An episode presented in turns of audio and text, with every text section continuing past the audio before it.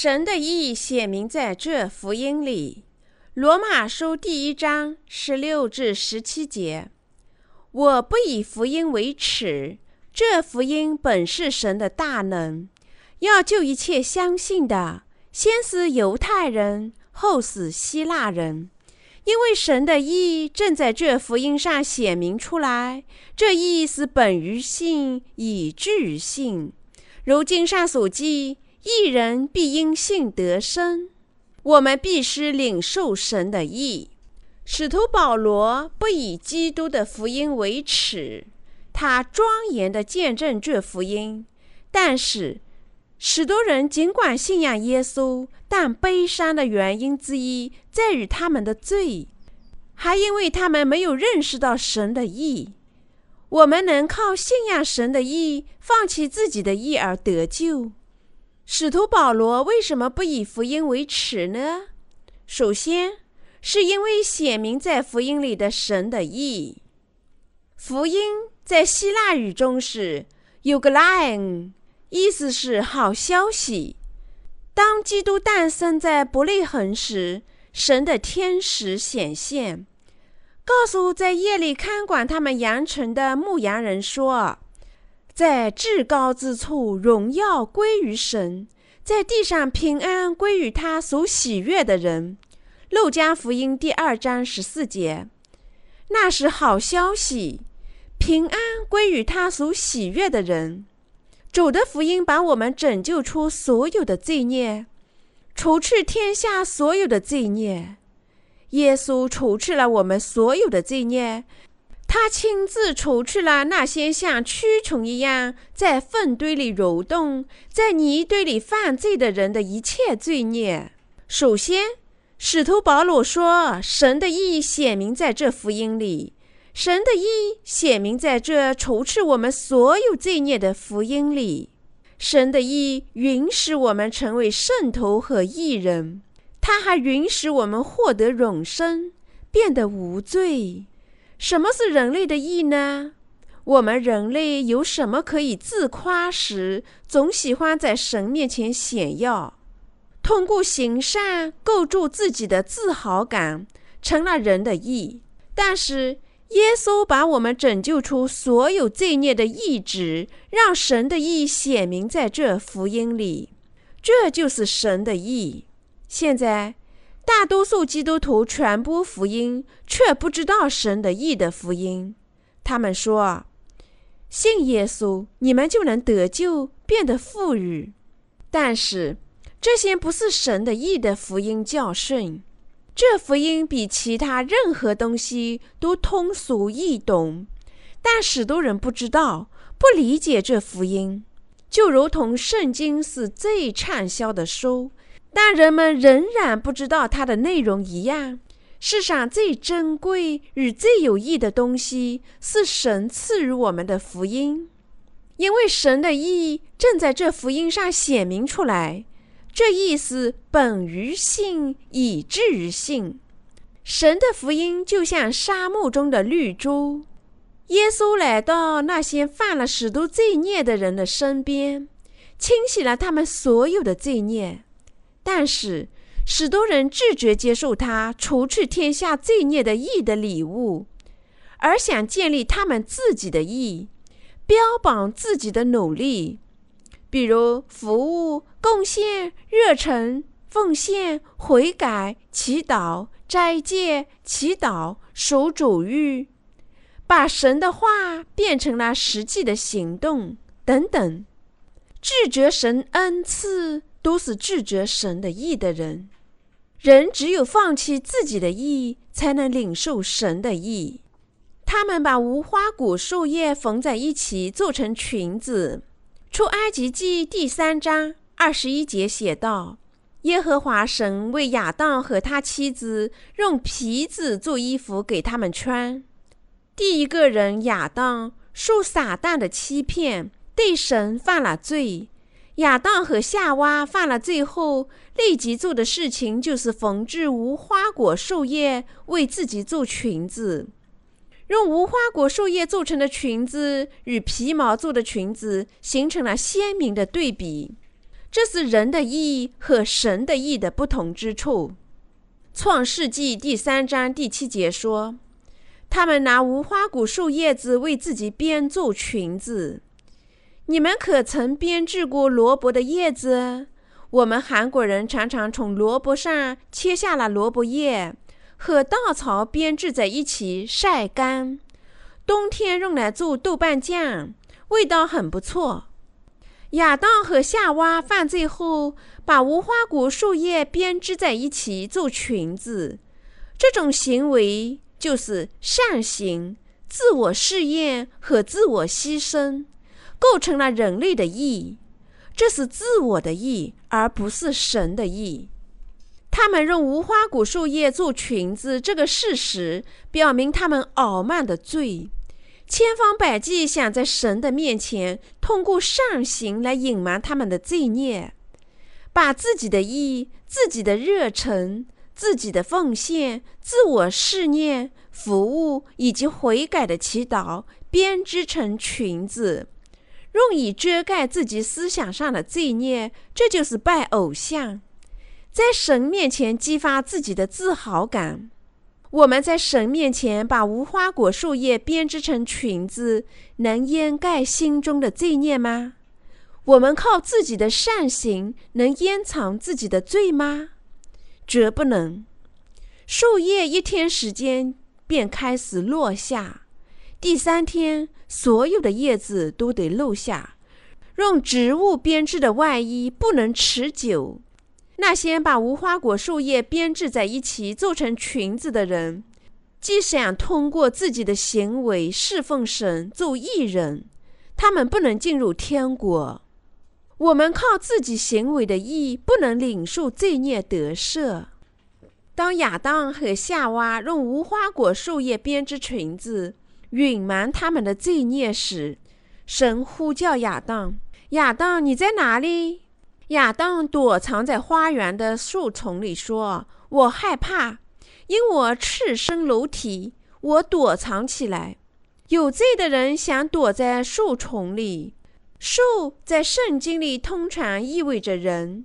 心里有罪的人躲藏在百姓当中，他们希望在人中间找一个位置。许多人聚集在一起时，不要坐在教堂的太后面，也不要坐在教堂的太前面。为什么呢？因为他希望躲在人群当中。但是他在神面前不能掩藏自己的罪孽，他必须放弃自己的意，信仰主的意，才能得赦自己的罪孽。信仰模糊、不信真理的人，也希望进入天国。躲在同样信仰的人当中，但他们最终将和那些用自己善行掩盖罪孽的人一同下地狱。罪人在神面前必须写明自己是罪人，把自己交给神。神对用无花果树叶编织裙子的亚当说：“你为什么吃果子？谁叫你吃的？哦哦，就是你给我的那位女子。”他给我树上的果子，我就吃了。夏娃，你为何这么做？是蛇引诱我的，我就吃了。所以主对蛇说：“你既然做了这事，就必受诅咒，比一切的牲畜、野兽更甚。你必须用肚子行走，终身吃土。所以蛇靠肚子蠕动爬行。”神又告诉亚当和夏娃说：“你也犯了罪，你被引诱犯罪，以及使你犯罪的魁首，同样都是罪人。现在假先知还传播他们的假福音，说接受火吧，受他们欺骗的人也要受到假先知同样的对待，下地狱。”主为亚当和他的妻子做皮衣，主想。我不会离开受撒旦引诱而犯罪的亚当和夏娃。我本来决心按我的模样创造人，叫他们成为我的子女，所以我要拯救他们，实现我的计划。这计划在神里面，因此神把他们的罪孽转嫁到动物身上，杀死动物，剥皮。用皮毛做成外衣，叫亚当和夏娃穿上外衣。他以此作为我们拯救的象征。事实上，用无花果树叶制作的植物外衣不能维持一天，必须反复的修补。神用永生替代亚当和夏娃，说：“亚当和夏娃，你们过来，我刚用动物的毛皮做了件衣服，穿上吧。是用那头替你们而死的动物毛皮做的。”主叫亚当和夏娃穿皮衣，得服神的意。为的是赐予亚当和夏娃神的意，主为亚当和他的妻子做皮衣，披戴他们，就像用他的意拯救、披戴信徒一样。但是人类的拯救离开神，就好像用无花果树叶做成的植物的裙子一样。神用皮衣披戴我们，这皮衣就是神的意，主赐予我们他的肉和血。用神的意披戴我们，教我们领受罪孽得赦。他受洗、被钉，斩下我们所有的罪孽，替我们领受一切的审判。当我们借耶稣洗礼和血的福音，信仰神的意识，神叫我们领受罪的赦免。这福音把罪人拯救出罪孽。世上有许多人千方百计建立自己的义，拒绝神的义，他们必须抛弃自己的义。罗马书第十章一至四节写道：“兄弟们，我心里所愿的，向神所求的，是要以色列人得救。我可以证明他们向神有热心，但不是按着真知识。”因为不知道神的意，想要立自己的意，就不服神的意了。律法的总结就是基督，使凡信他的都得着义。以色列民坚持他们的律法主义，为的是建立自己的义，却忽视了神的意。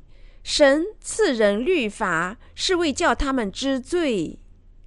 百姓因实践知罪。信仰他拯救的义得赦罪孽，既靠会幕的献祭把他们拯救出罪孽，因此会幕里的赎罪，因此会幕里的赎罪祭牲象征耶稣确实是新约里的神的化身。但是以色列民不知道神的意。耶稣为何受洗？耶稣为何受洗呢？施洗约翰施洗耶稣，为的是除去天下所有的罪孽。耶稣受洗前告诉施洗约翰：“你暂且使我，因为我们理当这样尽诸般的义。”马太福音第三章十五节。这是耶稣受洗的原因。他受洗为的是清洗人类所有的罪孽。他受洗斩下了天下所有的罪孽。看呐，神的羔羊，除去世人罪孽的。约翰福音第一章二十九节，他斩下所有的罪孽，被钉赎罪。但是以色列人不信耶稣，成了罪人完美的救世主。以色列人没有顺从神的意，但基督是律法的总结，使凡信他的都得着义。律法的总结意味着耶稣清洗了天下所有的罪孽，基督为全体信徒的圣化作为律法的诅咒受审判，他结束了律法的诅咒。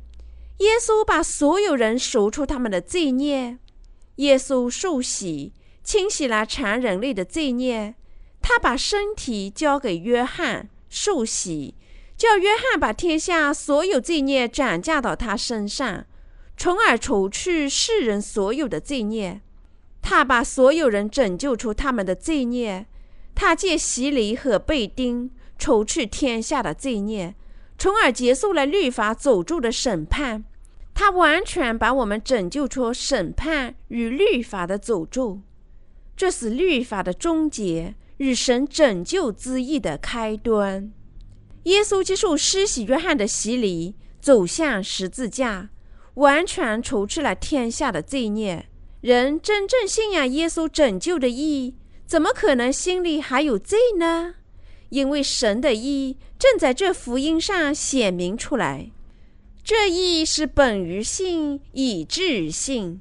耶稣的洗礼和血成了神的义。信仰神的义，就是信仰耶稣的洗礼和血。耶稣的洗礼完全成就了神的义。我希望你们信仰他，这样你们才能从所有的罪孽中得救。赐予神的义是为了叫罪人借耶稣的洗礼变得无罪。此外，神审判的义是耶稣被钉死在十字架上。基督是律法的总结。只要律法存在，神的审判就会临到那些还没有被审判的人。神的律法显明罪，证明罪的工价就是死亡、诅咒和地狱。因此，耶稣的洗礼和十字架上的血结束了律法的诅咒。耶稣除去了我们所有的罪孽，结束律法。实现了诸般的义。愚拙的拿着灯，却不预备油。让我们阅读马太福音二十五章一至十三节。这里有一个预言：十个童女迎接新郎，我们主的来临。让我们通过圣经了解什么是神的意。那时，天国好比十个童女拿着灯出去迎接新郎。其中有五个是愚拙的，五个是聪明的。愚拙的拿着灯，却不预备油；聪明的拿着灯，又预备油在器皿里。新郎延迟的时候，他们都打盹睡着了。半夜有人喊着说：“新郎来了，你们出来迎接他。”那些童女就都起来收拾灯。愚拙的对聪明的说。请分点油给我们，因为我们的灯要灭了。聪明的回答说：“恐怕不够你我用的，不如你们自己到卖油的那里去买吧。”他们去买的时候，新郎到了，那预备好了的就同他进去坐席，门就关了。其余的童女随后也来了，说：“主啊，主啊，给我们开门。”他却回答说。我实在告诉你们，我不认识你们，所以你们要警醒，因为那日子、那时辰你们不知道。马太福音二十五章一至十三节，经上写道：天国类似于十个童女拿着灯去迎接新郎，谁能进入天国呢？在十个童女当中，谁能进入天国呢？为什么有些童女不能进入天国，尽管他们信仰耶稣呢？主通过上述的经文告诉我们：五个童女愚拙，五个童女聪明。愚拙的拿着灯，却没有准备油。灯代表着教会。事实上，他们拿着灯，却没有准备油，代表那些人上教堂，却没有圣灵。在圣经里，油暗指着是圣灵。愚拙的人怎么做？他们拿着灯，却没有准备油。还没有重生的人，尽管他们信仰耶稣，可能忠诚的上教堂。人人都会说：“我的教会才是正统的。”世上的每个基督徒都会这样说。他们以自己的教派创始人和某些特征引以自豪。愚拙的拿着灯，却没有准备油；聪明的拿着灯，又预备油在器皿里。什么是人？人在神的面前是一种器皿，它是尘土。人是用尘土创造的，所以人类是器皿，能够容纳神。聪明的拿着灯，又在器皿里预备着油；愚拙的童女只有灯，没有油，燃烧他们的感情。圣经告诉我们，信仰耶稣的人当中有愚拙的童女，他们拿着灯，但没有准备油，这意味着他们还没有重生。没有油的灯芯，持世时间很长吗？这里我们必须知道的是，没有油的灯很快烧掉，无论灯芯有多么优秀；没有重生的信徒，起初对主的灼热的爱只能维持四五年，所以他们对主的热情熄灭。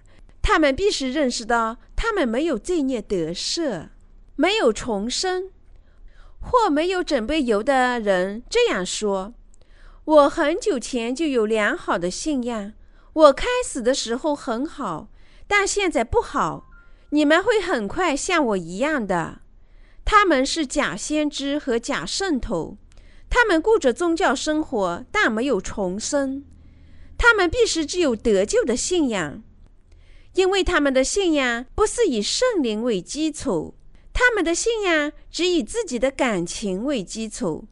他们必须信仰耶稣基督的水和血而得救，领受神的油作为礼物。灯芯代表着人类的心，在上述经文里，童女代表着新娘。这里我们必须充分理解以色列的文化背景。他们在夜里举办结婚典礼，要等新郎来的时候才能进行，所以新娘必须等待新郎。以色列的结婚典礼就是这个模样。新郎迟延的时候，他们都打盹睡着了。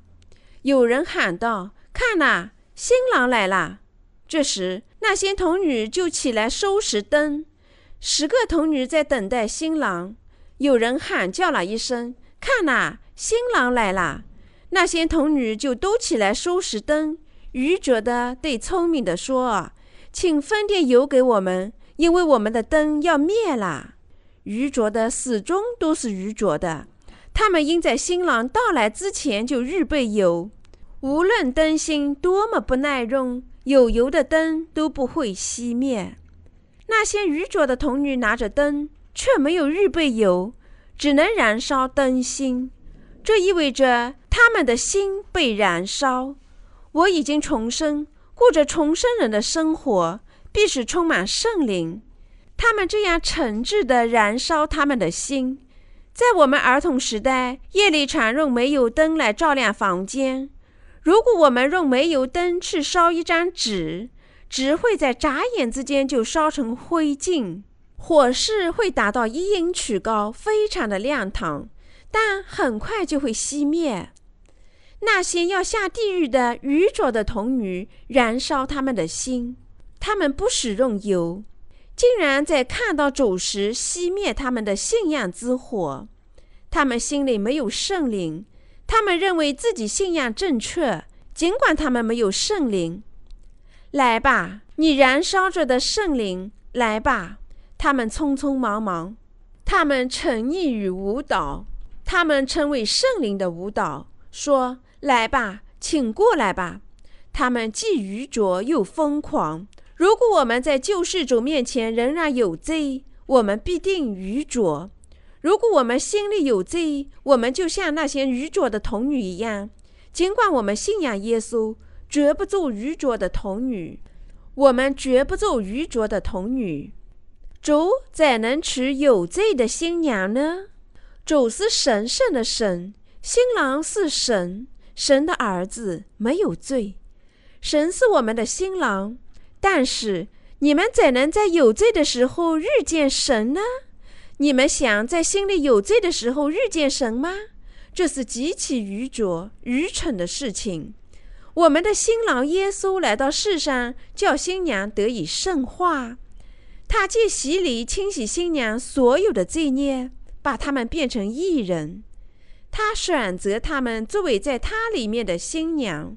时候到来时，五个童女说：“请跟我来。”但是仍有五个童女在黑暗里，他们的脸如此黑暗，怎能举行结婚典礼呢？新郎来了，说：“你们怎么了？”后五位新娘的脸庞因为他们的罪孽变黑，他们极其的悲伤。因为他们的罪孽还在心里，主怎能娶一位因罪孽而哭泣的新娘呢？主啊，感谢你这样圣化我。这种人喜悦他属灵的新郎，尽管他软弱，因为新郎爱他，除去他所有的软弱与罪孽。新郎通常带新娘去化妆，送衣服和各种最佳的香水、化妆品。那时，新娘穿衣打扮迎接新郎。我们的主作为新郎被差遣到这个世上，指导我们，叫我们作为新娘来迎接他。他赐予我们他的肉体，在约旦河使我们罪孽得赦，道成了肉身，住在我们中间，充充满满的有了恩典与真理。我们也见过他的荣光，正是父独生子的荣光。约翰福音第一章十四节。主亲自除去我们所有的罪孽，使我们信仰主，充充满满的有了恩典、真理和罪的赦免。新郎在约旦河除去了新娘所有的罪孽，走在十字架上替我们受审，把他的新娘拯救出罪孽。圣灵能使用金钱或者通过试探买得吗？但是新郎快到时。愚拙的童女想和聪明的童女分油，因为他们灯里没有油了。我们能分享圣灵吗？我们能用钱买到圣灵吗？我们靠善行、试验或者金钱能买来罪的赦免吗？聪明的童女告诉他们，从信仰复兴的传教士那里购买圣灵。愚拙的童女认为他们自己买来。他们认为自己可以用钱买，他们热忱地过着宗教生活，认为大量的奉献、拜神、参加正统教会以及反复的祈祷能使他们得到。但无论如何，使用世上任何东西也不能买来主赐予我们的罪孽赦免。愚拙者只能燃烧他们的感情，直至站在主的面前。愚拙的童女中有一位开始过着宗教生活，说：“我要跟你，我还要上山做祈祷，悔改祈祷，让我们侍奉他，让我们出国去传教。”最后，新郎带着大喇叭来了。新郎来到的时候，愚拙的童女去买油了，但已经领受罪孽得赦、预备好油的童女参加婚宴去了。新郎一切预备停当后会见新娘，随后他关门。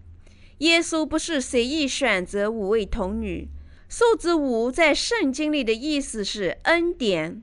五位童女代表那些靠恩典领受罪孽得赦、信仰他恩典以及善行的人。他们承认新郎为他们做的事情，信仰主的义，这义使他们成为义人。但是其他的童女最终过来说：“主啊，主，为我们开门吧！”但他回答说：“我实实在在告诉你们，我不认识你们。只有当我们的罪孽被涂抹后，我们才能领受圣灵的礼物。那些没有预备油的人不能遇见主，主只能带那些信仰神的义的人。”等待天国，以及实际上在心里领受罪孽得赦的人去天国。主讲应许的道：你们个人要悔改，奉耶稣基督的名受洗，叫你们的罪得赦。那么我们罪孽得赦后如何呢？圣经说：就必领受所赐的圣灵。使徒行传第二章三十八节。如果你们接受神的义的福音，你们心里头的罪实际上被涂抹了，圣灵就会来到你们身上。我们在身体上感觉不到神的圣灵，然而圣灵是存在的。我们能说我们无罪啦，因为圣灵和神的道在我们心里，它是真实存在的。领受主的义的人成了义人，虽然他软弱。但是没有主的义的人依然是罪人，因为这里写明神的义，主借着水和血而来，他受洗把我们拯救出罪孽，他受洗时除去了我们所有的罪孽，流血替我们接受所有罪孽的惩罚。对此，使徒约翰彼得和保罗是怎么说的呢？他们谈耶稣的洗礼和十字架上的血。马太福音第三章十三至十七节精确地描述了耶稣的洗礼。耶稣受洗使罪人无罪，在约旦河除去世人所有的罪孽。让我们阅读彼得前书第三章二十一节。彼得见证拯救的表象是他的洗礼。这随所表明的洗礼，现在借着耶稣基督复活，也拯救你们。这洗礼本不在乎除掉肉体的污秽，只求在神面前有无愧的良心。耶稣已经进入天堂，在神的右边，众天使和有权柄的，并有能力的，都服从了他。彼得前书第三章二十一至二十二节。他说：“这谁所表明的洗礼，现在借着耶稣基督复活，也拯救你们。耶稣的洗礼用他的肉体斩价了我们所有的罪孽，是我们得救的证据。他在十字架上流血，证明我们的罪孽已经被审判。你们明白我说的话吗？因此，圣经说耶稣是借着水、血和圣灵而来的神。”耶稣以肉身被差遣到世上，和大祭司亚伦在祭物上按手斩价当时百姓的罪孽一样，斩价了我们所有的罪孽。谁是拯救我们的表象？经上说，洗礼不在乎除掉肉体的污秽，这并不意味着我们在领受罪孽得赦后不犯罪。我们信仰耶稣的洗礼，领受罪孽得赦，那么。我们在肉体上不犯罪了吗？不是，我们继续犯罪。许多人误解赦罪，这样说：如果你们心里无罪，你们就不会犯罪了。这是误解。圣经说：时常行善而不犯罪的艺人，世上实在没有。传道书第七章二十节：肉体依然软弱。肉体软弱，直至死亡，他至死都会犯罪。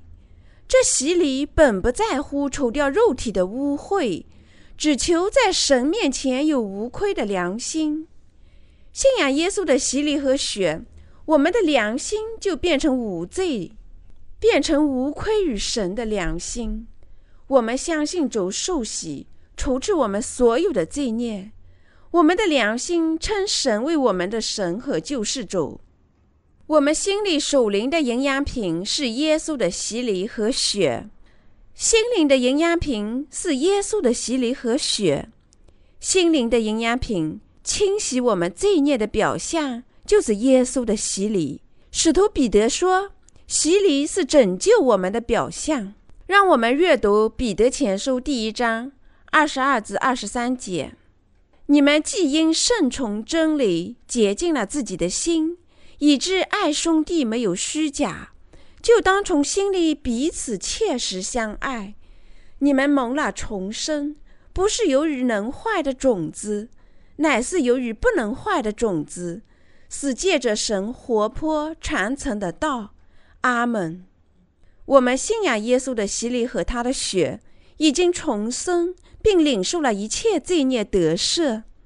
我们信仰主写成文字的道重生。我们借着神活泼传承的道重生。哈利路亚！重生靠神活泼传承的道。神的道是正经，被视作良竿，这是拯救的基准。神拯救的良竿绝不容许被改变。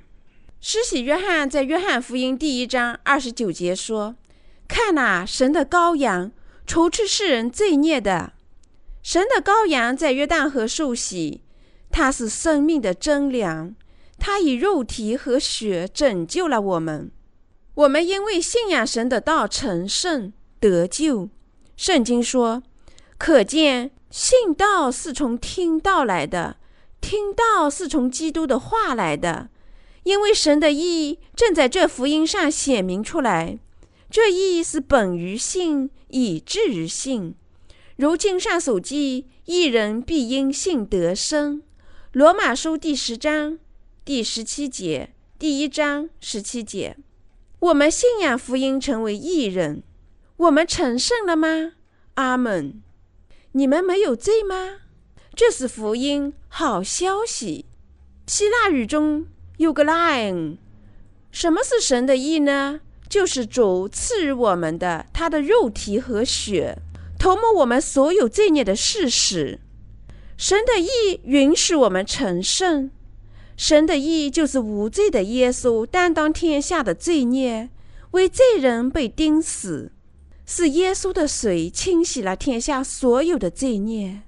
神的义赐予我们，因为耶稣受洗被钉死在十字架上，除去天下的罪孽。神的义包含他的洗礼和他的死亡。十字架是我们审判的表象，这就是福音里显明的神的义。